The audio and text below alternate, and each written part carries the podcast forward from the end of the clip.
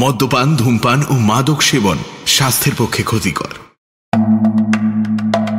Sunday সাসপেন্সে আমরা বিভিন্ন ধরনের সাসপেন্সের গল্প প্রচার করে থাকি।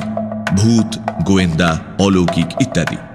ভূতের গল্পে অনেক সময় আমরা দেখেছি, সেখানে ব্ল্যাক ম্যাজিক দেবদেবী, ঝাড়ফুঁক, তন্ত্রমন্ত্র ইত্যাদির উল্লেখ থাকে। গল্পের লেখক রোমাঞ্চকর আবহাওয়া বা প্লট তৈরির খাতিরেই এগুলো ব্যবহার করে থাকেন। কোন রকম কুসংস্কার বা অযৌক্তিক ভীতিকে প্রশ্রয় দেবার জন্য নয়। আমরা আশা করব সানডে সাসপেন্সের শ্রোতারাও সংস্কার মুক্ত হয়ে খোলা মনে গল্প শোনার আনন্দেই এই গল্পগুলি গ্রহণ করবেন।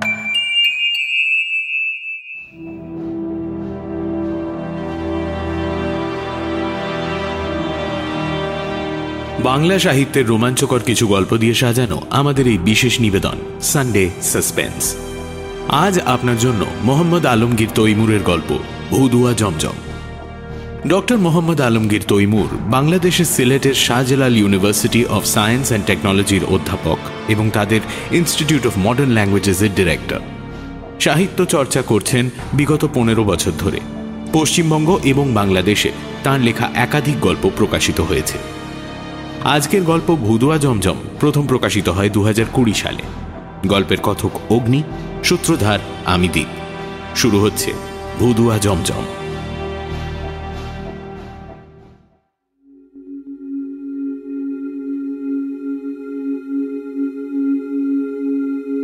বাংলাদেশে দেশি সিগারেট এখন কেউ আর না চিনলেও সত্তর দশকের গোড়ার দিকে এর রমরমা ব্যবসা ছিল। দেশ স্বাধীন হওয়ার পর চাকরি বাকরির বেহাল দশা। পাওয়াই যায় না। সমাজতন্ত্র হবে না পাকিস্তান আমলে ধনতন্ত্র হয়ে থাকবে, সেই ব্যাপারটাও পরিষ্কার না। প্রাইভেট শিল্প, কারখানা, ধরাধর জাতীয়করণ হচ্ছে। সেখানে রাজনৈতিক গুন্ডাদের রাজত্ব। মগের মুলুক এতদিন কথার কথা থাকলেও এখন বেলা বারোটা সূর্যের মতো বাস্তব। এক মন কাঁচামাল যোগান দিয়ে লেখায় দশ মন। পারচেজ অফিসারের সাথে আধা আধি বখরা। অর্ধেক শ্রমিক শুয়ে বসে বেতন ভাতা পায়। কাজের মধ্যে দুটোই। ট্রেড ইউনিয়নের মিটিং মিছিল আর ম্যানেজারের বাসভবন ঘেরা যা হোক, বিকম পাশ করে বহু কষ্টে আলফা টোব্যাকোতে কাজ পেলাম। সেলস অফিসারের চাকরি। মাসিক বেতন তিনশো পঞ্চাশ টাকা। অর্থাৎ দিনে প্রায় সোয়া দশ টাকা। মনে মনে বললাম জো মিলা ওহি সেহি। আমার কাজ হলো ডেলিভারি ভ্যান নিয়ে এখানে সেখানে মাল পৌঁছানো আর ইনভয়েস দিয়ে পেমেন্ট নিয়ে অফিসে জমা দেওয়া। আলফা টোব্যাকোর প্রোডাকশন অপারেশন ছিল কুষ্টিয়া শহরে। ঢাকার ধানমন্ডিতে হেড অফিস। তখন রমজান মাসের শেষ। সাতাশে রমজান থেকেই ঈদের ছুটিতে যেতে শুরু করেছে কর্মচারীরা। রয়ে গেছে শুধু আমার মতো হিন্দু অফিসাররা। ঈদের আগে পরে মিলিয়ে প্রায় সাত দিন ছুটি। ওদিকে সিগারেটের বিক্রি এই সময়টাতেই বেশি থাকে। যেসব লোক বছরভর পাতার বিড়ি খায়, ঈদ মরশুমে তারাও শখ করে দু এক প্যাকেট সিগারেট কেনে। এই হাই ডিম্যান্ডের সময় বাজারে সিগারেট সাপ্লাই পর্যাপ্ত না থাকলে একে তো দাম বেড়ে যাবে, তার উপর বিক্রিও হবে অর্ধেক। ব্যবসা করে নেবে বিদেশি সিগারেট কোম্পানি। এমনিতেই এই বিদেশি সংস্থারা ভয়ঙ্কর প্রতিদ্বন্দ্বী। মার্কেটে দেশি সিগারেট ঢুকতেই দিতে চায় না। বহু কষ্টে বিপণন যাও বা হয়েছে, বাজে সাপ্লাই ম্যানেজমেন্টের কারণে সেটাও যাবে। বিরাট লস।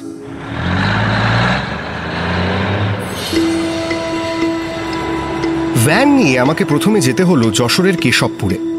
এরপর খুলনার দাকব থানা থেকে শিবসা নদী পেরিয়ে ভদ্রার ওপারে বাণীশান্তায় প্রথম দিকে দেড় টন ট্রাকে কার্টেন বোঝাই করে আনলেও খুলনা আসার পর ট্রাক বাদ দিতে হলো। এক অত মালের চাহিদা নেই। দুই, রাস্তাঘাটের অবস্থা খুবই খারাপ। চত্রতত্র নদী নালা। ব্রিজ বলতে বড় দুটো নৌকো একসাথে বেঁধে তার উপর বাঁশের পাটাতন হালকা যানবাহনে শুধু পার হতে পারে। অটোর পেছনে সিট ফেলে দিয়ে লোহার হালকা পাত দিয়ে কাভার্ড ভ্যান টাইপ বানানো হয়েছে। সেখানে বিশ বাই বিশ ইঞ্চি সাইজের ষোলো কার্টেন সিগারেট। এক চিলতে সিটের বাঁ পাশে ড্রাইভারের সাথে আমার বসার জায়গা। দুদিন হলো বেরিয়েছি। স্নান নেই, ঠিকমতো খাওয়া নেই। রোজা রমজানের সময় বলে কথা। বাজে বোর্ডিংয়ের শোয়া কমন বাথরুম আশপাশের রুমে ফড়িয়া দালাল টাইপ লোক আর বাস ট্রাকের ড্রাইভাররা দেদারসে গাঁজামত খাচ্ছে আর সাথে তিন তাসের লো স্টেকের ফ্ল্যাশ খিস্তি খেউ। অতিরিক্ত সস্তা মদ খেয়ে ওয়াক ওয়াক বমি। সারারাত নিষিদ্ধ পল্লীর মেয়েদের আনাগোনা। আইন শৃঙ্খলা বলে দেশে আদৌ কিছু আছে কিনা কে জানে? স্বাধীনতার সুফল সব এরাই ভোগ করছে। ভেবেছিলাম বাণীশান্তায় মাল ডেলিভারি হয়ে গেলেই ফিরতি পথ ধরব। ঈদের দিন যানবাহন থাকে না। খুলনা থেকে গোয়ালন্দ আপ একটা লোকাল ট্রেন যাওয়ার কথা। সকাল দশটায় ছেড়ে কুষ্টিয়া পৌঁছবে দুপুর তিনটে। যেভাবেই হোক ধরতে হবে ওই ট্রেন ফেল হলে আটকে থাকতে হবে চব্বিশ ঘণ্টা। ওদিকে হোটেল বোর্ডিং খোলা নাও থাকতে পারে। আমার কাছে ট্রাভেল ব্যাগের ভেতর কাপড় চোপড় ছাড়াও সিগারেট বেচা টাকা আছে। ব্যাংক বন্ধ থাকায় জমা দিতে পারিনি। টাকা ছিনতাইয়ের ভয়ে কাহিল হয়ে আছি। তার উপর স্টেশনে যদি চব্বিশ ঘণ্টা কাটাতে হয়, তাহলে আর দেখতে হবে না। যান, মাল দুটোই যাবে। যা হোক দাকব থানায় ডেলিভারি দেওয়ার পর থেকে গেল আরও আট কার্টন সিগারেট। এই বাড়তি মাল কুষ্টিয়ায় বয়ে নিয়ে যাওয়া বর্তমান অবস্থায় এক অসম্ভব ব্যাপার। যে ট্রাকে এনেছি খুলনা শহরে, যদি সেই ট্রাকে মাল তুলতেও পারি, ড্রাইভার পাবো না। ওটা খুলনার গাড়ি। সাতক্ষীরা না কোথায় যেন ড্রাইভারের বাড়ি। অটোয় মাল তুলে দিয়ে নিজ গায়ে ফিরে গেছে সে। আসবে ঈদের তিন দিন পর। মাঝখান থেকে ফেঁসে গেলাম আমি। সিগারেট এক ভয়ানক বিষাক্ত জিনিস। ধীরে ধীরে মানুষ খুন করে। কিন্তু এই আট কার্টন সিগারেট আমাকে মেরে দিল একদিনে। স্থানীয় ডিলারকে বললাম, ভাই, আট কার্টন মাত্র মাল। এই গন্ধমাদন আর কত বই বেড়াবো? আপনি রেখে দেন না। আরে, হাতে টাকা থাকলে তো রাখব। সিগারেট ছাড়াও আরও অনেক জিনিস বেচা হয় দোকান থেকে। গ্রামগঞ্জের মুদি দোকানিরা তেল, সাবান স্নো পাউডার সুজি, সেমাই সব বাকিতে নেয়। ঈদের সময়ও নিয়েছে প্রচুর। বেচা কেনা করে তারপর শোধ। বাকিতে যদি দেন তো রাখতে পারি। বাকিতে সিগারেট দিতে পারব না ভাই। কোম্পানি পলিসি দেখেন না কুড়িয়ে বাড়িয়ে কিছু ক্যাশ জোগাড় করতে পারেন কিনা। ঈদ বলে কথা। সামান্য যে কটা টাকা আছে কাছে ঈদের কেনাকাটা করতেই বেরিয়ে যাবে। বোঝেনি তো বছরকার দিন। পরিবারের সবাই আশা করে থাকে। না দাদা সাহায্য করতে পারছি না। তাহলে কিছু একটা বুদ্ধি বাতলে দেন ভাই। বড় উপকার হয়। কাজ করতে পারেন এখান থেকে মাইল বিশেক দূরে পিতাম্বর বলে একটা গঞ্জ মতো আছে দুর্গম এলাকা। শুনেছি ওখানে সিগারেটের ভালো চাহিদা আছে একবার গিয়ে দেখতে পারেন। তা না হয় গেলাম কিন্তু বেলাবেলি ফিরতে পারব তো? কি যে বলেন অবশ্যই ফিরতে পারবেন। রাস্তা কাঁচা হলেও কাদা পাঁক নেই শুকনো সময় তো। যেতে কতক্ষণ লাগবে? অটো নিয়ে যাবেন তো তা ধরুন মেরে কেটে দু ঘণ্টা। রাস্তা একটু খারাপ এই জন্য দু ঘণ্টা বললাম। এখন বাজে বারোটা। বিকেল পাঁচটার ভেতর ফিরতে পারব? অবশ্যই পারবেন। মাল বিক্রি হতে যতক্ষণ সমস্যা হবে না।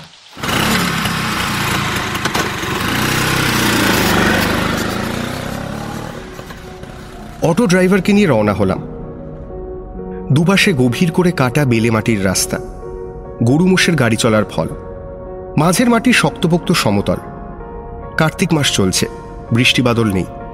এজন্যই রক্ষে। ঝড় জলের ভেতরে রাস্তায় যাতায়াত দুষ্কর হতো। দূরে দূরে আড়াআড়ি রাস্তা ক্রস করেছে চওড়া খাল। ভাগ্য ভালো খালের ওপর পাকা কালভার্ট আছে। না থাকলে যাওয়াই যেত না। মাঝের সমতল মাটির ওপর দিয়ে পেছনে পেল্লায় ক্যারিয়ার লাগানো সাইকেল চলছে। ওখানে প্যাসেঞ্জার বসা। এই পরিবহনকে এখানে বলে হেলিকপ্টার। রাস্তার দুদিকে ধু ধু জলাভূমি। মাঝে মাঝে দ্বীপের মতো জায়গায় ঘন হয়ে জন্মেছে বাইন, হারগোজা আর কাঁকড়া গাছ। এমন নীরব এলাকা, ফড়িং উড়লেও শোনা যাবে। শুধু স্কুটারের টু স্ট্রোক ইঞ্জিনের বিশ্রী ভটর ভটর শব্দ। ফুয়েল ট্যাঙ্কে তেল মোবিল একসাথে ঢালার কারণে চোখে জ্বালা ধরিয়ে দেওয়া ঝুলে ভরা কালো ধোঁয়া। তাও বাতাস উল্টো দিক থেকে বইছে। না হলে এই ধোঁয়াতেই চোখের জল, নাকের জল এক হতো। আকাশে শরতের পেঁজা পেঁজা তুলো মেঘ। লোকই চোখে পড়ে না। বেশ কিছুক্ষণ চুপচাপ বসে থাকার পর ড্রাইভারের সাথে আলাপ জুড়লাম। ভাই তোমার নামটা তো জানা হলো না। আমার নাম পলান। পলান আমার কি নাম? ছোটবেলায় বাড়ি থেকে পালিয়ে যেতাম তো ওই জন্য নাম হয়েছে পলান। ও আচ্ছা আচ্ছা। তা পলান তোমার বাড়ি কোথায়? খুলনার কালীঘাটে। তবে আমার বাবা এখানকারই লোক। এখানকার মানে? মানে পিতাম্বরের কাছে কোথায় যেন একটা থাকতো। তবে সে অনেক আগের কথা। আমার জন্মের পরপরই মা খুলনা চলে যায়। বাবা জাননি? না বাবা মারা গেলে পর মাকে একাই যেতে হয়। তখন আমি খুবই ছোট। এরপর আসুনি কখনো? এই প্রথম এলাম এখানে। স্কুটার নিয়ে খুলনা থেকে থানাগুলোতে শুধু গেছি। এর বাইরে কখনো যাওয়া হয়নি। হুম। কিন্তু তোমার বাবা মারা গেলেন কীভাবে? বয়স তো মনে হয় বেশি ছিল না। সে এক লম্বা কাহিনী স্যার। মার মুখে শোনা হ্যাঁ সেই মাও আজ আর দুনিয়ায় নেই। আহারে এ তো বড় দুঃখের কথা পলান। কীভাবে মারা গেলেন তোমার মা? পরীক্ষা রোগে স্যার। চিকিৎসার মেলা খরচ। ওষুধপত্র দিতে পারলাম না। মাটা ধুঁকে ধুঁকে মরে গেল। আর বাবা? লম্বা কাহিনী। কি হয়েছিল? আমার বাবার নাম ছিল সিধু বাওয়ালি। সুন্দরবন থেকে কাঠ কেটে নদীতে ভাসিয়ে এনে এরা বিক্রি করত। সুন্দরবনে নানা রকমের বিষাক্ত বিছের বাস বুঝলেন? একবার কামড়ালে সে বাঁচা দেয়। মরা গাছের খোলে এরা থাকে। বাওয়ালিরা শুকনো গাছ কাটার সময় যতই সাবধান হোক মাঝে মাঝে দুর্ঘটনা ঘটবেই। বাবার দুর্ভাগ্য যে তাকে সোনা বিছে কামড়ায়। মরেই যেত, তবে সাত তাড়াতাড়ি বিষ কাটানি গাছগাছড়ার রস দিয়ে সঙ্গের বাওয়ালিরা তাকে চিকিৎসা করে দিয়েছিল। প্রাণে বেঁচে গেল ঠিকই, কিন্তু পা দুটো আড়ষ্ট হয়ে গেল। গাছ কাটার টাকা তার শরীরে রইল না। বাড়ি ফিরে খেয়ে না খেয়ে দিন কাটতে লাগল তার। মন্দের ভালো যে তখনও বাবা বিয়ে করেনি। একটা মোটে পেট, খালে বিলে মাছ টাছ ধরে কোনোরকম চলে যায়। তখন পাকিস্তান আমল, স্যার। শুনেছি ভীষণ সাইক্লোন হয় এখানে। লাখের ওপর লোক মারা যায়, দুর্গম এলাকা। রাস্তাঘাট নেই বললেই চলে। জলোচ্ছ্বাসে যত লোক তলিয়ে গেল, তার থেকে ঢের বেশি মরল ঝড়ের পর না খেতে পেয়ে। হেলিকপ্টার, সিপ্লেন এসব দিয়ে একটু এখানে সেখানে খাবার দাবার ফেলা হলো কিছু, কিন্তু তার অর্ধেক ডুবে গেল কাদায়। বাকিটা পড়ল লোকালয়ের বাইরে, উপকার তেমন কিছু হলো না। এরপর সরকার সিদ্ধান্ত নিল যে রাস্তাঘাটের উন্নয়ন করবে। দাকব থেকে পিতাম্বর অবধি পাকা রাস্তা হবে। টেন্ডারের কাজ পেলেন আগা ইউসুফ সাহেব। বলো কি? আমাদের কোম্পানির চেয়ারম্যান আগা ইউসুফ সাহেব। হ্যাঁ উনি। বাবা মারা যাওয়ার পর আমি কিছুটা বড় হলে মা ওর কাছে আমাকে নিয়ে যান। তখন ওই সাহেবের খুলনার বাংলায় ফাইভ মাস খাটতাম। বড় হলে পর এই অটো চালানোর চাকরি পেয়েছি। ঠিক আছে বুঝছি। এখন আসল কাহিনী বলো তো টেন্ডারের পর কি হলো? টেন্ডার পাওয়ার পর সব থেকে বড় সমস্যা হলো খুলনা থেকে ইট বয়ে আনা। রাস্তায় তো নেই তো ট্রাক আসবে কীভাবে? এখানে সেখানে নদী নালার কথা তো বাদই দিলাম। তাছাড়া দূরও কম না।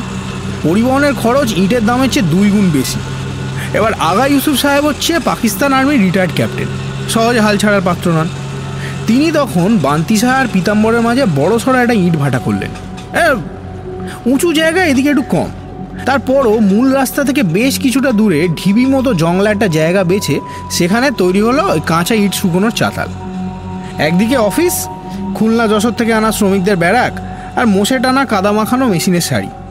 বানানো হলো ভাটা থেকে মূল রাস্তা অবধি সংযোগ সড়ক। ভাটার পেছন দিক থেকে মাটি কেটে এনে পাহাড়ের মতো ডাই করা হলো। বিশ মাইলের বেশি রাস্তা। তার উপর ছোট বড় খান পঁচিশে কালভার্ট। লাখ লাখ ইটের প্রয়োজন। রাত দিন খাটতে লাগল সদেরেক শ্রমিক। তৈরি হতে লাগল ইট। প্রথমে শুরু হলো কালভার্ট নির্মাণ। এই যে এই কালভার্টগুলো দেখছেন? এগুলো সেই সময় তৈরি। মাটি কেটে নেওয়ার ফলে তৈরি হলো পেল্লায় পুকুর। কিন্তু হঠাৎ করেই কে জানে কেন কাজ বন্ধ হয়ে গেল। ফান্ড নেই নাকি? বিদে হলো একের পর এক সব শ্রমিক, ফোরম্যান, ম্যানেজার, শুধু রয়ে গেল বাবা। ইট ভাটার যন্ত্রপাতি আর হাজার হাজার ইট পাহারা দেওয়া তার কাজ। দশ মাইলের ভেতর জনমানুষের কোনো চিহ্ন নেই। বিশাল নির্জন এলাকায় সম্পূর্ণ একা। তিনবেলা রান্না করে খাওয়া আর ভাটার ভেতর দু একটা চক্কর দেওয়া। ব্যাস, এই কাজ। সময় কাটতে চায় না। এই সময় মায়ের সাথে বাবার বিয়ে হয়। এর আগে মায়ের বিয়ে হয়েছিল একটা জেলের সাথে। লোকে বলতো ভীম চাড়াল। বেটেঘাটো লোক তবে পেটানো চেহারা আর দারুণ কর্মঠ নদী নালা থেকে মাছ ও ভালোই ধরতে পারত। শুকনো মরশুমে যেত সাগরে হিরন পয়েন্ট অবধি সত্তর সালের কথা একটা ভয়ঙ্কর সাইক্লোনে এই এলাকার লাখ লাখ মানুষ মারা পড়ল। রেডিও নেই, আবহাওয়ার সাবধানবাণী নেই। ভীম চাড়ালের নৌকো ঝড়ের কবলে পড়ে যে কোথায় গেল, কোনো খবরই পাওয়া গেল না। এদিকে মা একা হয়ে গেল। ওদিকে বাবাও একা। পিতাম্বর বাজারে একটা ছোট্ট হোটেলে কাজ নিয়েছিল মা। ওখানেই বাবার সাথে আলাপ। পরে মালিকের সহায়তায় বিয়েটা হয়। আমার বাবার নাম সিধু হলেও বাবা জাতে মুসলমান। ডোমচাড়ালদের ভেতর জাতপাতের তেমন মানামানি নেই। আকছার বিয়ে হচ্ছে বিধবাদের। মার তখন একটা আশ্রয়ের দরকার আর বাবার প্রয়োজন একজন সঙ্গী। তো যাই হোক, বিয়ের পর সময় ভালোই কাটতে লাগল বাবার। খায় দায়, ভাঁটার পুকুরে মাছ ধরে, ইট কাটার সমান চাতালের একদিকে সবজির চাষ করে। তখন আষাঢ় মাস। মা তখন ছ মাসের গর্ভবতী। হঠাৎ শুরু হলো তুমুল বৃষ্টি। চলল টানা সাত দিন। পুকুর, সবজি ক্ষেত সব ভেসে গেল। তারপর এক রাতে বৃষ্টি থামল। ঝকঝকে সকালে ভাঁটায় ঘুরতে গিয়ে বাবা দেখল, ইট বানানোর জন্য পুকুর কেটে পাহাড়ের মতো মাটির ডাই যেখানে করা হয়েছিল, একেবারে চূড়ো থেকে ধসে গেছে সেটা। ডাইয়ের যে অর্ধেকটি এখনও টিকে আছে, সেটা ঢালের ঠিক মাঝ বরাবর ছোট্ট একটা কালো পাথরের মতো কি যেন। পুকুরের তল থেকে মাটি কেটে আনার সময় কোদালের কোপে চাইয়ের সাথে উঠে এসছে। চাপা পড়েছে ডাইয়ের ভেতরে। মাটির অনেক গভীর থেকে উঠে এসছে ওটা। বাঁশের লগি দিয়ে পাথরটা ঢাল থেকে আলগা করে মাটিতে ফেলল বাবা। হাতে নিয়ে দেখল একটা ছোট ওই এভারেরই টর্চ লাইটের আকার, বুঝলেন? শেরখানেক ওজন হবে। মসৃণ গা, তবে এখানে সেখানে কাদা লেগে থাকায় পুরোপুরি বোঝা যাচ্ছে না পাথরটা আসলে কি। কাছেই ছোট একটা গর্তে বৃষ্টির জল জমেছে। সেই জলে ভালো করে পাথরটা ধুলো, বাবা। একটা মাঝবয়সী মহিলার ছবি নিখুঁতভাবে খোদাই করা ওটাতে। বুক আর পেটের কাজটা একটু মোটা ধরনের। মাথার ওপর ইয়া লম্বা মুকুটের মতো কি একটা। তার মনে হলো মুকুটের ওপর দিকটা চওড়া হতে হতে ফেটে গিয়ে ছেত্রে গেছে। ছেত্রানো অংশগুলো দেখতে অনেকটা সাপের ফনার মতো। মূর্তিটার পরনে কোনো কাপড় নেই। হাতে মোটা মোটা বালা। মোটা পেটে গভীর একটা নাভিও আছে। কোমরের নিচ থেকে ক্রমশ সরু হয়ে গেছে। অনেকটা ওই উল্টো করে ধরা লম্বা লাউয়ের মতো। পায়ের পাতা নেই। কালো পাথরের মূর্তি। ভেজা মাটির ভেতরে পড়ে থেকে থেকে ঠান্ডা হিম হওয়ার কথা। অথচ ভাবার মনে হলো, ওটা বেশ গরম। আর সে গরম ক্রমেই বাড়ছে। দু তিনটে কচু পাতা ছিঁড়ে পাথরটা পেঁচিয়ে নিয়ে শ্রমিকদের ব্যারাকের কাছে পুকুর পাড়ে গেল বাবা। হাত পা ধুয়ে ঘরে ফিরবে। পুকুরে নামতে যাবে, এমন সময় নরম ভুসভুসে কাদায় পা পিছলে আছড়ে পড়ল পাড়ে। হাত থেকে ছুটে গেল সেই খোদাই করা পাথরটা। ঝপ করে গিয়ে পড়ল পুকুরের জলে। পাথর তো গেছেই, এদিকে পিঠের ব্যথায় বাবা কাহিল। কোন রকমে ল্যাংচাতে ল্যাংচাতে বাড়ি ফিরল, তারপর সোজা বিছানা। তিন দিন পড়ে রইল ওইভাবে, উঠতেই পারে না। রোজ গরম সর্ষের তেলে রসুনের রস মাখিয়ে পিঠে মালিশ করতে লাগল মা। যে হাতে মূর্তিটা ধরেছিল সে হাতের তালুটা কালচে হয়ে গেল। যেন পুরো তালু জুড়ে কালছিটে পড়েছে। ওদিকে সংসারে চাল ডাল বাড়ন্ত, ফুরিয়ে গেছে কেরোসিন। রাতে হ্যারিকেন জ্বালানোই দুষ্কর। অগত্যা মাকেই যেতে হলো পিতাম্বর বাজারে। সকালবেলা বাবাকে পান্তা ভাত খাইয়ে মা রওনা হলো। প্রায় দশ মাইল রাস্তা। হেঁটে যাওয়া, হেঁটে আসা। দিন কাবার হয়ে যাওয়ার কথা। ওদিকে আষাঢ় মাসের গরমও মারাত্মক। মা ছ মাসের পোয়াতি। পথে কিছু না হলেও দু তিনবার জিরোতে হবে। যাওয়া যদিও একরকম, ফেরা হবে ভীষণ কঠিন। একেবারে ন্যাড়া ড্যাং ড্যাঙে রাস্তা, দুপাশে নিচু জলা। রাস্তার ধারে বড় কোনো গাছ নেই। বট পাকুড়ের তলায় বসে একটু যে জিরোবে, সে উপায় কোথায়? যা হোক, ওপরওয়ালাকে স্মরণ করে মা যাত্রা করল। বাবা পড়ে রইল একা। এদিকে সন্ধ্যের আগে বাবা একবার জোরে পায়খানা পেল। না গেলেই নয়। এতদিন মা ধরে ধরে বাইরে নিয়ে যেত। এখন যা করা তো তাকেই করতে হবে। কোনোভাবে ওই বুকে পেটে হেঁটে পুকুরের ধারে গেল। কিন্তু পাড়ের দিকে মুখ করে বসতে যাবে, এমন সময় প্রচণ্ড আলোড়ন তৈরি হলো জলের ভেতরে। মনে হলো পুকুরের তলা থেকে উঠে আসছে দানবের মতো বিশাল কিছু একটা। পুকুরের জলে ঢেউ ফেটে উঠছে একেবারে এক মানুষ সমান। এরকম অবস্থায় পারবে কিছুতে উঠতে পারতো না বাবা। সাগরের ঢেউয়ের মতো প্রকাণ্ড ঢেউ একেবারে খড়কুটোর মতো তাকে উড়িয়ে এনে পাড়ে ফেলল। ঘটনাটা কি সেটা দেখার জন্য শরীরের শেষ শক্তিটুকু খরচ করে বাবা উপুর হল। চিত হয়ে শুয়ে সিঁদুর রাঙা আকাশের দিকে তাকালো। দেখল ধূসর রঙের হালকা মেঘের গায়ে লেগে আছে শ্বেত পাথরের মতো সাদা ধবধবে একটা মুখ। সে মুখে নাক প্রায় নেই বললেই চলে। গালের দুপাশে লেপটানো, ঢেউ খেলানো ঘন কালো চুলের গোছা। পাপড়িহীন গোল গোল চোখের কোণে স্বচ্ছ পর্দা। চোখের মনির রং সবজেটে। মাথার উপর চুলের গোছা থেকে বেরিয়েছে অগন্তি সাপের ফনা খুব ধীরে ধীরে ডাইনে বায়ে দুলছে ফনাগুলো কাঁধ বেয়ে নেমে এসে সামনের পুরোটা ঢেকে ফেলেছে চুল।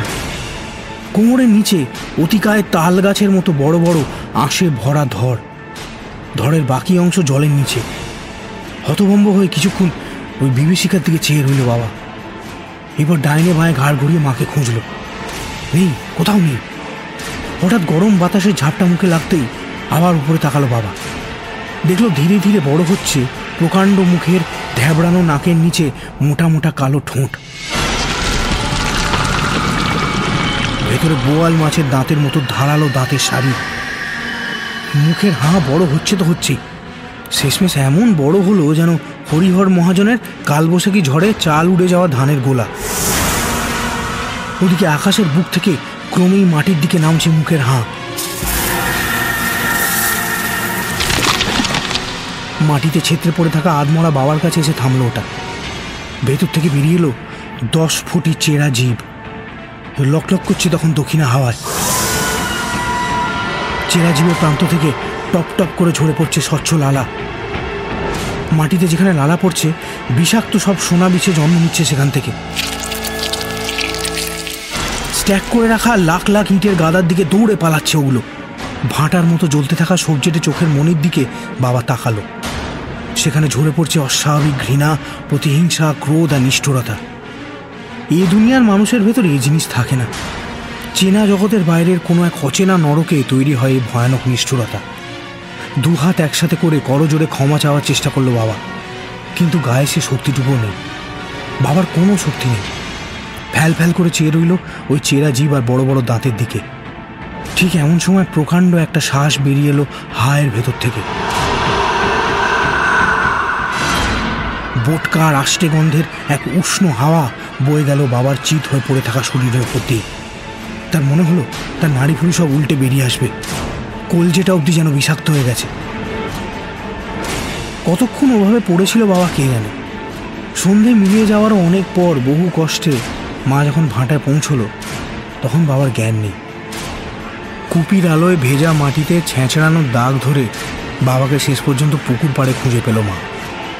গায়ে কোনো কাপড় চোপড় নেই।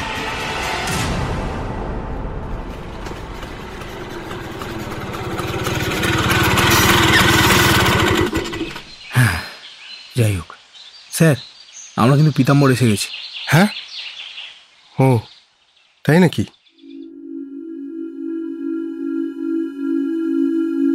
পলানের গল্প শোনায় এমন মুশগুল ছিলাম, কখন যে পৌঁছে গেছি খেয়ালই করিনি। ভালো অভিনেতা হতে পারতো এ ছেলে। কথা বলায় আর্ট আছে। প্রকাণ্ড এক বটগাছের নিচে দুভাগ হয়ে গেছে বেলেমাটির রাস্তা। এরই দুপাশে সারি সারি কালো টিনের ছাউনি দেওয়া দোকানপাট। দোকানের শাড়ি ছাড়িয়ে খোলা একটা ঝকঝকে মাটির চাতাল। সেখানে ফুটখানে কুঁচু সারি সারি মাটির ভিত। অসংখ্য বাঁশের খুঁটি পোঁতা। তার উপর গোলপাতার ছাউনি। রোববার হাট বসে ওখানটায়। বড় বড় কিছু দোকানও আছে হাটের পেছন দিকটাতে। অনেক দূরে ছোট ছোট গাঁ চোখে পড়ে। সব ঘরে চাটাইয়ের বেড়া, গোলপাতার ছাউনি। বাঁশ আর গোলপাতাই বাঁচিয়ে রেখেছে এদের। বেশ কিছু চায়ের দোকানে মাঝবয়সী লোকেরা বসে চা বিড়ি খাচ্ছে। প্রায় সবার পরনেই সাদা ধুতি, খালি গা। সব থেকে বড় মুদি দোকানটার মালিক তিন বাবু তার কাছেই গেলাম। পরনে ধুতি, খালি গায়ে পইতে মাথায় কাঁচা পাকা কদম ছাঁট চুল। ফর্সা নাদুস নুদুস চেহারা। পান চিবোতে চিবোতে তাল পাখা নাড়ছেন। দুপুর গড়িয়ে গেছে। সম্ভবত খাওয়া দাওয়া সেরেছেন এই মাত্র বললাম "হ্যাঁ, নমস্কার বাবু ভালো আছেন? হুম কে আপনি? আগে সুব্রত চক্রবর্তী টোব্যাকো কোম্পানি থেকে আসছি। ও তাই? এখানে কোম্পানির লোক তো কেউ আসে না। আপনি এলেন যে বড়? কি ব্যাপার? আগে আমাদের ষোলো কার্টন সিগারেট নিয়ে বানিশ আনতে এসেছিলাম। ওখানেই সব ডেলিভারি হওয়ার কথা। কিন্তু মহাজনের কাছে এখন অত ক্যাশ টাকা নাই। কইলেন আপনাদের এখানে এসে দেখার জন্যে। এদিকে নাকি সিগারেটের বেশ চাহিদা আছে? তা কয় কার্টন আছে আপনার কাছে? আট কার্টন। মোট কত প্যাকেট? তিনশো কুড়ি প্যাকেট সিগারেট। দাম কত? দু টাকা প্যাকেট হিসেবে ছশো চল্লিশ টাকা। ওটা তো খুচরো মূল্য পাইকারি রেট কত? ডিলারদের জন্য প্রতি প্যাকেট এক টাকা আশি পয়সা। দোকানদারদের কাছে বেচবেন এক টাকা নব্বই। ক্রেতারা দেবে প্যাকেট প্রতি দুই টাকা। ওখানে দোকানদারের দশ। আরও বেশিতে বেচতে পারলে সেটা তার লাভ। এদিকে বিলিতি কোম্পানির সিগারেট যাকে লোকে বলে বক্স সিগারেট তার চাহিদা বেশি। আমাদের সিগারেটও কিন্তু চালু সিগারেট। শহরের ওদিকে তো খুব চলে। দামও বিদেশি সিগারেটের সে কম। লুজ বিশ পয়সা করে। বিদেশি সার আনা। তাছাড়া ওসব বিদেশি সিগারেট পার প্যাকেটে ডিলারদের দেয় মাত্র পাঁচ পয়সা। আমরা দিই দশ। ওদের সিগারেটের কোয়ালিটি খুবই ভালো। লোকের বিশ্বাস আছে। কোয়ালিটি আমাদের সিগারেটেরও খারাপ না। দেশি কোম্পানি তাই কদর কম। বাজারে আমাদের কিং সাইজ সিগারেটের খুব সুনাম। ওটা শুধু বড় শহরেই বিক্রি হয়। দাম একটু বেশি এজন্যে। এত সিগারেট আমরা একসাথে নিই না। বেশি দিন রাখাও যায় না। ড্যাম্প হয়ে যায়। ক্যাশ টাকা আটকে পড়ে। দাম কিছুটা কমিয়ে যদি দেন তো নিতে পারি। আমার মনে হলো এ বিরাট ঘোরেল মাল। আমাকে বেকায়দায় পেয়ে কম দামে দান মারার চেষ্টা করছে। ভেবেছে এত দূর বয়ে যখন এনেছি যেভাবেই হোক বেচে দিয়ে ফিরে যেতে চাইছি। তবে হিসেবে ভুল করেছে লোক। গরু নিয়ে কুরবানির হাটে যায়নি যে যে দামেই হোক বেচে তারপর ঘরে ফিরতে হবে। সব গ্রাম্য মহাজনদের ভালো করেই চেনা আছে। কিনতে না চাইলে এতক্ষণ ধরে বসিয়ে রাখতো না। তাছাড়া ভালোভাবে না জানা থাকলে বানিশান্তার মহাজন ভ্যান নিয়ে এত দূর আমাকে পাঠাতো না। আসল ঝুঁকিটা এইবার নিতে হবে। হয় ছক্কা না হয় ফক্কা। বললাম, ওটি পারব না বাবু। পাকা রেট বেঁধে দিয়েছে কোম্পানি নির্দিষ্ট দামে ক্যাশ টাকায় মাল বিক্রি না হলে সোজা ডিপোতে ফেরত যাবে। যদি ন্যায্য রেট দিয়ে কিনতে চান তো নেন। না হলে বেলাবেলি ফেরত যাব। হাটবার হলে গ্রাম্য মুদি দোকানদারদের কাছে বিক্রির চেষ্টা নিতাম। কিন্তু আজ তো আর হাটবার না আজ মঙ্গলবার। এ কারণে এখানে থেকে আর সময় নষ্ট করতে চাই না। তাছাড়া সামনে ঈদের লম্বা ছুটিও আছে। যা হোক আপনার সাথে আলাপ করে ভালো লাগল। আরে বসেন বসেন। বানিশান তার বাহার ব্যাপারীর কাছ থেকে আসছেন তো আপনি? আগে হ্যাঁ। পরিচিত মানুষ বড় ব্যবসায়ী। আপনাকে যখন এত দূর পাঠিয়েইছে তখন বেরাই কি করে? আচ্ছা দেন মাল কি আছে দেন? তবে এরপর আগে থেকে বলে তারপর আসবেন।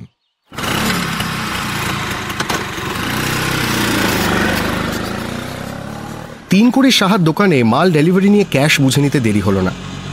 ভিনদেশি লোক বলে ময়রার দোকান থেকে দই ছিঁড়ে আর রসগোল্লা এনে খাওয়ালো মহাজন। ফিরতি পথ যখন ধরলাম, তখন রাশিয়ায় তৈরি দম দেওয়া কেমি রেস্ট ওয়াচে বেলা পৌনে চারটে। পলানকে বললাম, জলদি কর, রাত দশটার ভেতর খুলনায় পৌঁছতে হবে। সন্ধ্যের পর নদী পার হওয়ার জন্য পাটাতনালা বড় নৌকাগুলো ঘাটে থাকলেই হয় এখন। ঈদের মরশুম, বহু লোক ঘরে ফিরছে, এইটাই ভরসা।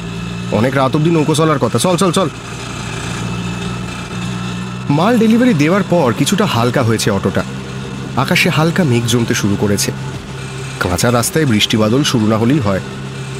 হে ভগবান, পাকা রাস্তা অবধি যাওয়ার সময়টুকু দাও। বিকেলের পড়ন্ত আলোয় উড়িয়ে নিয়ে চলল পলান। কিছু দূর যাওয়ার পর মনে পড়ল পলানের বাবার গল্পটা পুরোপুরি শোনা হয়নি এখনও।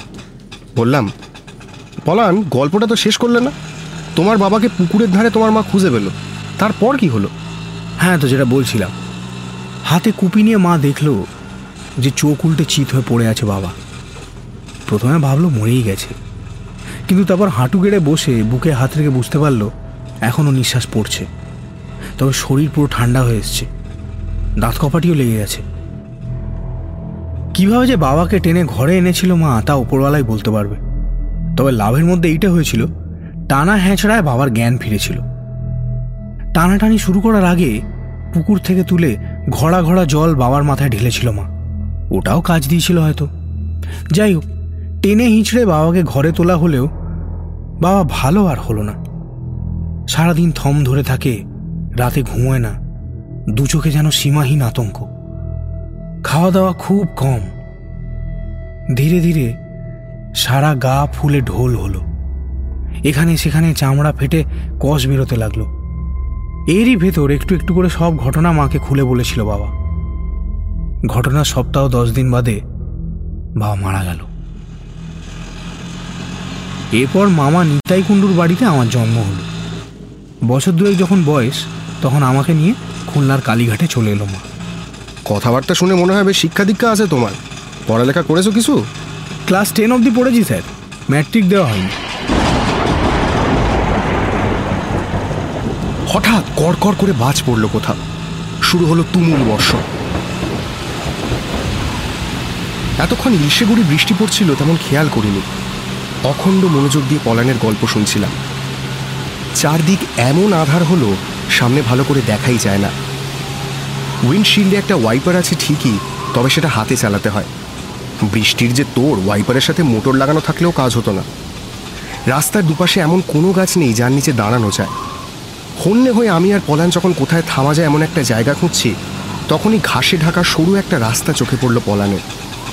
মনে হলো বেশ খানিকটা দূরে গাছপালায় ঘেরা ঘন জঙ্গলের মতো একটা জায়গা আছে। ওদিকেই অটো ছোটালো পলান।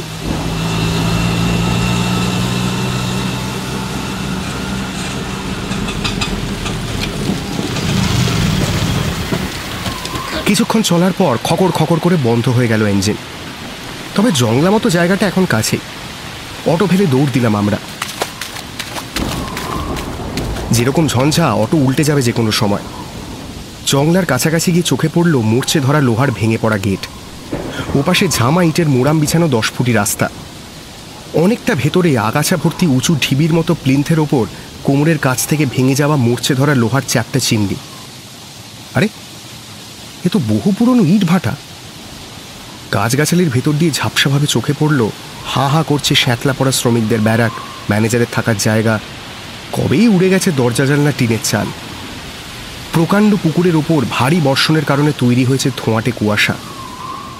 তুমুল বৃষ্টি আর বাতাসের সনসন শব্দের পরেও মনে হলো, জায়গাটা একদম চুপচাপ। দাঁড়িয়ে যখন এইসব ভাবছি, তখনই পলান বলল, স্যার! স্যার, এদিকে আসেন।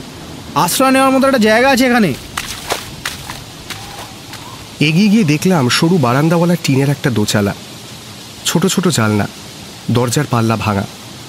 ভেতরে পার্টিশন দিয়ে ছোট দুটো ঘর বানানো হয়েছে। একটা ঘর অন্যটার চেয়ে বড়। বড় ঘরটায় কেতরে পড়ে আছে পায়া ভাঙা একটা খাট। খাটের অর্ধেক ঘুমেই শেষ করেছে। বারান্দার একদিকে টিনের ছাউনিওয়ালা ছোট্ট একটা রান্নাঘর। কেন যেন মনে হলো এখানেই পলানের মা বাবা থাকতো। এই অঞ্চলে ইট ভাটা এই একটাই। গল্পের বর্ণনার সাথে খাপে খাপ মিলে যাচ্ছে পরিবেশ। ওদিকে আধার হয়ে আসছে চারদিক। বৃষ্টি ধরে এলে যাত্রা শুরু করতে হবে। বৃষ্টি যখন কমলো, তখন অন্ধকার হয়ে গেছে চারদিক। দেখা যাচ্ছে না কিছুই। পথ চিনে ফিরে যাওয়া দুষ্কর। পলানের পকেটে দেশলাই ছিল। সম্ভবত বিড়িটিরি খায়। ঘরের ভেতর থেকে ন্যাকড়া জোগাড় করে খাটের ভাঙা পায়ার মাথায় বেঁধে আগুন ধরিয়ে মশাল বানিয়ে বলল স্যার চলেন স্যার অটোর কাছে যাই স্যার। এই এই বেলা রওনা হই স্যার।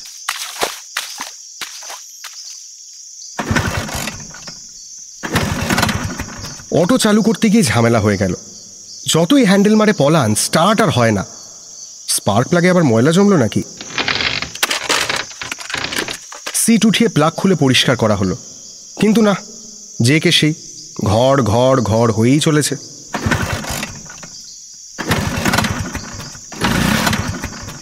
ইঞ্জিন আর চালু হয় না। তেল আছে তো?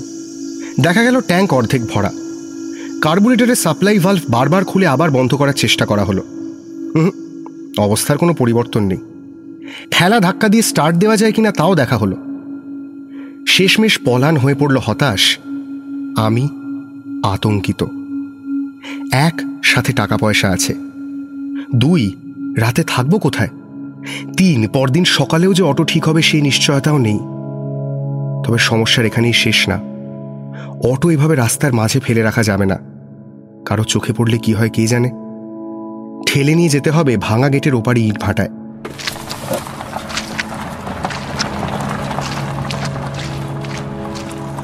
দুজনে মিলে কাদা জল ভেঙে অটো ঠেলতে ঠেলতে ভেতরে এনে পার্ক করলাম। আবারও ফিরে এলাম দোচালা ঘরে। রাতে থাকার ব্যবস্থা করা যায় কিনা দেখতে হবে এখন। হাতে পায়ে জল কাদা মাখা। তেষ্টাও পেয়েছে। পরিষ্কার জল দরকার। আর সেই জলের একমাত্র উৎস হলো ভাটার পুকুর। কিন্তু ওখানে যাওয়ার আগে ঘর সাফ সুতরো করতে হবে। করতে হবে রাতে শোয়ার ব্যবস্থা। যেরকম ধুলোবালি ভেতরে ভাঙা জালনা দিয়ে বৃষ্টির ছাঁট আসায় পুরো ঘর স্যাঁতস্যাঁতে। ওদিকে মশাল কতক্ষণ জ্বলবে সেই হিসেবও রাখতে হবে। ভাটার চাতাল জুড়ে অজস্র গাছ। ডালপাতা জোগাড় করে ঝাঁটটার দিয়ে একটা ঘর পরিষ্কার করলাম আমরা। এরপর খাটের তক্তা যে কটা এখন টিকে আছে, সেগুলো খুলে এনে মেঝের ওপর পাতলাম। এসব করতে করতে বেরিয়ে গেল আরও দু ঘণ্টা। ঘরে ন্যাকড়া যা ছিল সব শেষ। মশালে যেটুকু ন্যাকড়া এখনও বাকি আছে বড়জোর আধ ঘণ্টা জ্বলবে। এরপরেই নিকষ আধার। একবার ভাবলাম, অটোর ফুয়েল ট্যাঙ্ক থেকে পেট্রোল এনে মশালে দিই। শোনামাত্র প্রস্তাব নাকচ করে দিল পলান। পেট্রোল ভীষণ রকমের দাহ্য। কেরোসিনের চেয়ে বহুগুণ হালকা। আগুন লাগা মাত্র দাউ দাউ করে পুড়ে শেষ হয়ে যাবে। এমনিতেও যতক্ষণ জ্বলতো, ওটার কারণে তাও হবে না। আলো থাকতে থাকতেই পুকুরে গিয়ে হাত মুখ ধুয়ে আসা দরকার। জলও খেতে হবে ওখান থেকে। পলানকে বললাম, মশালটা নিয়ে চলো দেখি পলান, হাত মুখ ধুয়ে আসি, জলও খেতে হবে, চলো। বেশ তো, চলেন।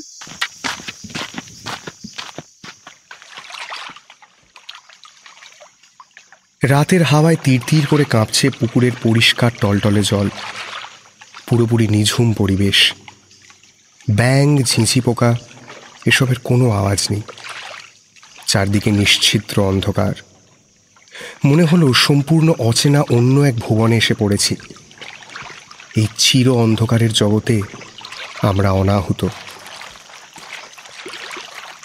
পাড়ে বসে হাত পা ধুলাম, খেতে শুরু করলাম আজলা ভরা জল।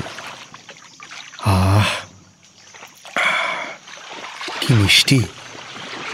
এতক্ষণ মশাল হাতে দাঁড়িয়েছিল পলান। হঠাৎ দমকা বাতাসে দপ করে নিভে গেল মশাল। নিশ্ছিদ্র কালো অন্ধকারে ঢেকে গেল চরাচর। পলান বলল স্যার একটু দাঁড়ান। এক্ষুনি দেশলাই ধরিয়ে জেলে নিচ্ছি আবার। এইবার মশাল ধরবো আমি হাত মুখ ধোবে পলান। পলানের একেবারে পেছনে দাঁড়িয়ে আমি। তবুও মশালের আলো খুব কম জায়গা জুড়ে ছড়িয়েছে। জলের ওদিকে দশ ফুট অবধি দেখা যায় কি যায় না। ধোয়াধুয়ি শেষ করে একবার জল খেয়েছে পলান। আবারও আজলা ভরে জল তোলার জন্য পুকুরের দিকে ঝুঁকেছে এমন সময় থরথর করে কেঁপে উঠল তার শরীর।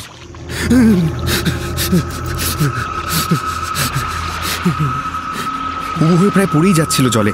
ছট করে বাঁ হাতে জামার কলার ধরে আটকালেন এই! মরার মতো ফ্যাকাশে হয়ে গেছে মুখ। বুঝলাম মারাত্মক ভয় পেয়েছে ছেলেটা। ভাগ্য ভালো হাতে মশালটা এখনও আছে। টেনে হিঁচড়ে ঘরে আনলাম ওকে। বসালাম মেঝের ওপর। এতক্ষণে কিছুটা ধাতস্থ হলো পলান। জিজ্ঞেস করলাম, কি হয়েছে পলান? এমন করে কেঁপে উঠলে যে বড়? পুকুরে তো পড়েই যাচ্ছিলে প্রায়। সমস্যা কি? এই এই তোমার মৃগি ফিগে নেই তো আবার? অধিকাংশ মৃগী রোগীর মৃত্যু জলে ডুবে হয়, জানো তো? স্যার স্যার, আমার মির্কি ব্যারাম নেই, স্যার। আমি ভয় পেয়েছি অন্য কারণে, স্যার। দেখছেন তো? পুকুরের জল কেমন পরিষ্কার? মশালের আলোয় অনেক নিচ পর্যন্ত দেখা যাচ্ছিল। প্রথমবার জল খেলাম অতটা খেয়াল করিনি। পরের বার নজর গেল নিচের দিকে। তখনই দেখলাম দারুণ ফর্সা একটা মেয়ে ছেলের মুখ। মাথায় সোনার মুকুটের মতো কিন্তু আসলে মুকুট না। ওগুলো ওগুলো ফনা মেলে ধরা সোনালি রঙের সাপ। মেয়েটার কোনো ভুরু নেই, চোখের পাতাও নেই। চোখের রং সবুজ, স্যার। তার মধ্যে ট্যাসা রঙের মণি। কালচে সবুজ আঁশে গা ভর্তি। আর আর কি জানেন? ওটার কোনো পা নেই। বিরাট খাম্বার মতো দেহ। কোথায় গিয়ে কোথায় গিয়ে শেষ হয়েছে কে জানে? এই জিনিস আমার দিকে তাকিয়েছিল। ভয়ঙ্কর চেহারা। বাবা ওপরালাই জানে ওটা কি। মনে হয় শয়তানের জিন। মা বলতো, জলের নিচে দেহ থাকে। আমার কি মনে হয় জানেন, স্যার? কি মনে হয়? হ্যাঁ আমার মা বাবা এখানেই থাকতো। এই হচ্ছে সেই ইট ভাটা আমারও তাই ধারণা। তোমাকে আগে বলিনি পাশে ভয় পাও। ভাবছিলাম এখান থেকে বেরিয়ে বলব। ওই ওই দেহ তো এখনও এখানেই আছে স্যার। দেও না পলান ওর নাম মনসা দেবী। মনসা দেবী কে স্যার? আর একে এখানেই বা আসবে কেন? সে তো থাকবে মন্দিরে। পলান এটা বাদা এলাকা অর্থাৎ সুন্দরবন। ঠিক কি না হ্যাঁ স্যার, তা ঠিক। বহুকাল আগে এক বিরাট ধনী সওদাগর ছিল, নাম চাঁদ সওদাগর। সেকালে ধনী বলতে যার বিশাল ভূসম্পত্তি আছে তাকেই বোঝাতো। কিন্তু চাঁদ ছিল এদের থেকে আলাদা। সে পয়সা বানিয়েছিল ব্যবসা করে। গড়ে তুলেছিল প্রকাণ্ড বাণিজ্যিক নেটওয়ার্ক। শেষমেশ এমন টাকা হলো রাজা রাজরারাও হার মানল। এইসব বাণিজ্যই ছিল জলপথে। হুগলির কাছে গঙ্গা যমুনা সরস্বতী যেখানে মিশেছে সেই জায়গায় ত্রিবেণী বলে এক বিরাট বন্দর ছিল। এই ত্রিবেণী ছিল তার শত শত কার্গো জাহাজ, অর্থাৎ হাজার মণি বজরার হাব। পুরো বাংলা, বিহার, উড়িষ্যার যত মাল, সব একাই এখান থেকে ওখানে বয়ে নিয়ে যেত। তো এই চাঁদ সওদাগর ছিল বিরাট শিব ভক্ত শিব ছাড়া অন্য কোনো দেবদেবীর পূজা করত না। এদিকে সমতট, অর্থাৎ বাংলার দক্ষিণাঞ্চলে দেবী মনসা খুবই জাগ্রত। সবাই পুজো আচ্ছা দেয়, মেনে চলে। চাঁদের মালামাল যেহেতু এদিক দিয়ে, অর্থাৎ বঙ্গোপসাগরের উপকূল দিয়েই বেশি আনা নেওয়া হয়, সেহেতু মনসা চাইল সদাগর তাকেও পুজো আচ্ছা করুক। কিন্তু চাঁদ অনর মনসা দেখল সোজা আঙুলে ঘিয়ে উঠছে না। সে তখন বাঁকা পথ ধরল। নানাভাবে চাঁদের ক্ষতি করার চেষ্টা শুরু করল। চাঁদও যেন তেন লোক না। শিবের পুজো করে দারুণ এক গুজ্জবিদ্যা আয়ত্ত করেছে সে। মনসার সব অপচেষ্টা বিফল হয়ে গেল। সে তখন এক বুদ্ধি আঁটল। খুঁজে বের করল চাঁদের দুর্বল দিক। সদাগরের আবার সুন্দরী মেয়ে মানুষের ওপর খুব লোভ।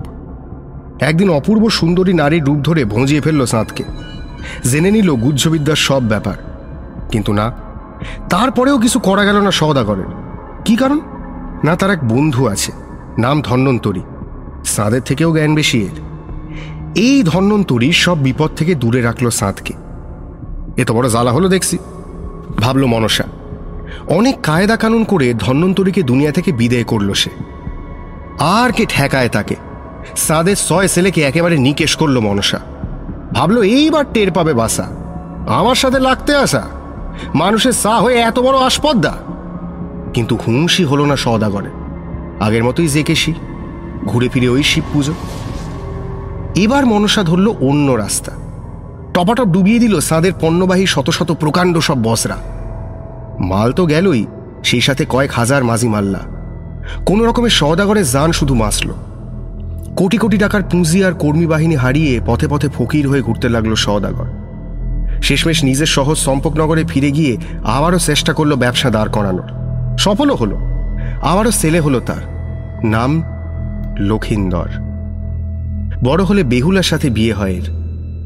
পরের কাহিনী সাত কোটি বাঙালি জানা আছে। বেহুলার সাপে পড়ে মনসাকে সাঁত পুজো করল ঠিকই, তবে মুখ দেবী মূর্তির দিক থেকে অন্যদিকে ঘুরিয়ে। প্রতি মাসের কৃষ্ণ একাদশী অর্থাৎ পূর্ণিমার পর এগারো রাতের দিন মনসাকে একবার পূজা দেয় সাঁত, অর্থাৎ বছরে মাত্র বারো বার।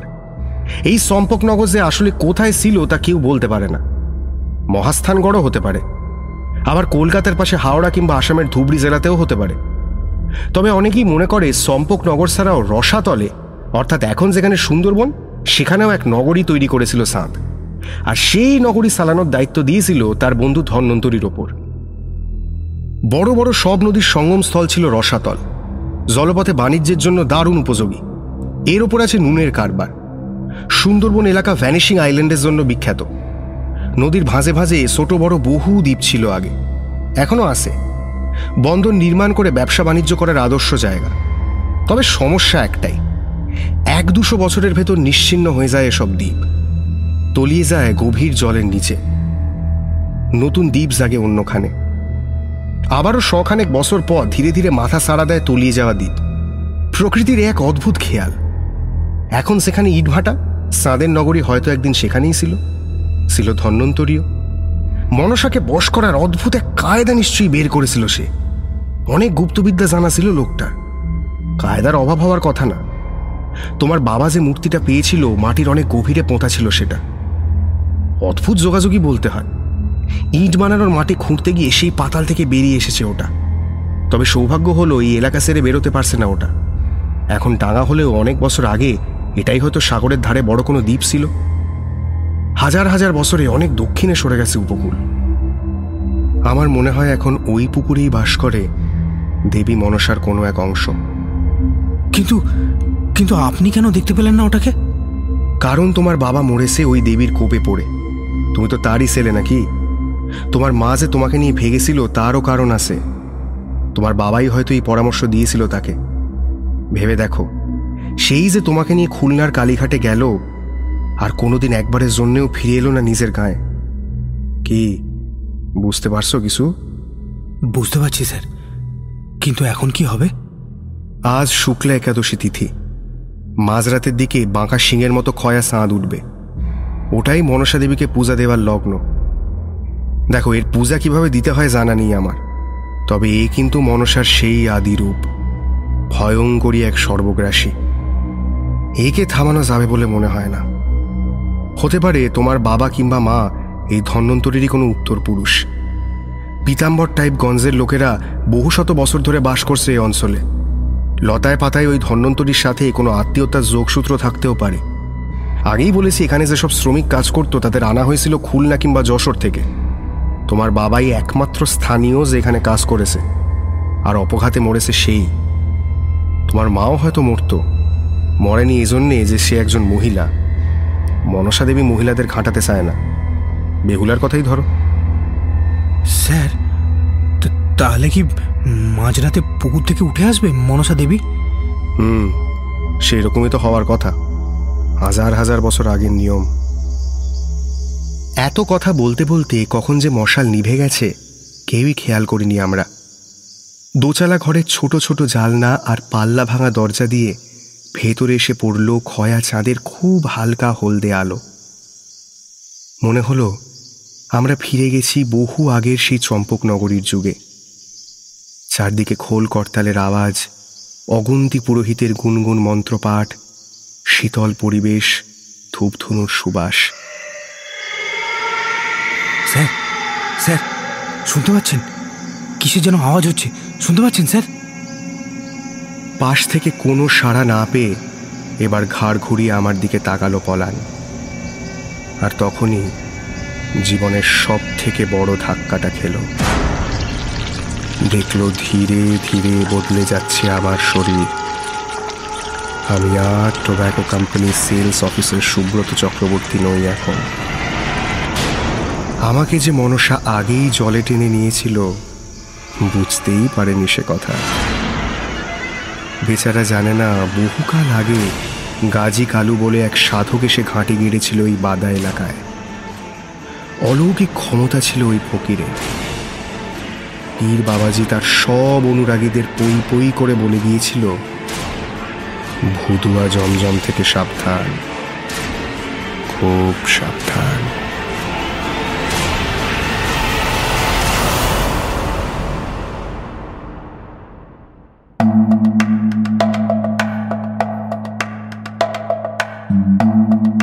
সানডে সাসপেন্সে আজ শুনলেন মোহাম্মদ আলমগীর তৈমুরের গল্প ভুদুয়া জমজম গল্পের কথক অগ্নি, পলান, সোমক, তিনকড়ির চরিত্রে মীর।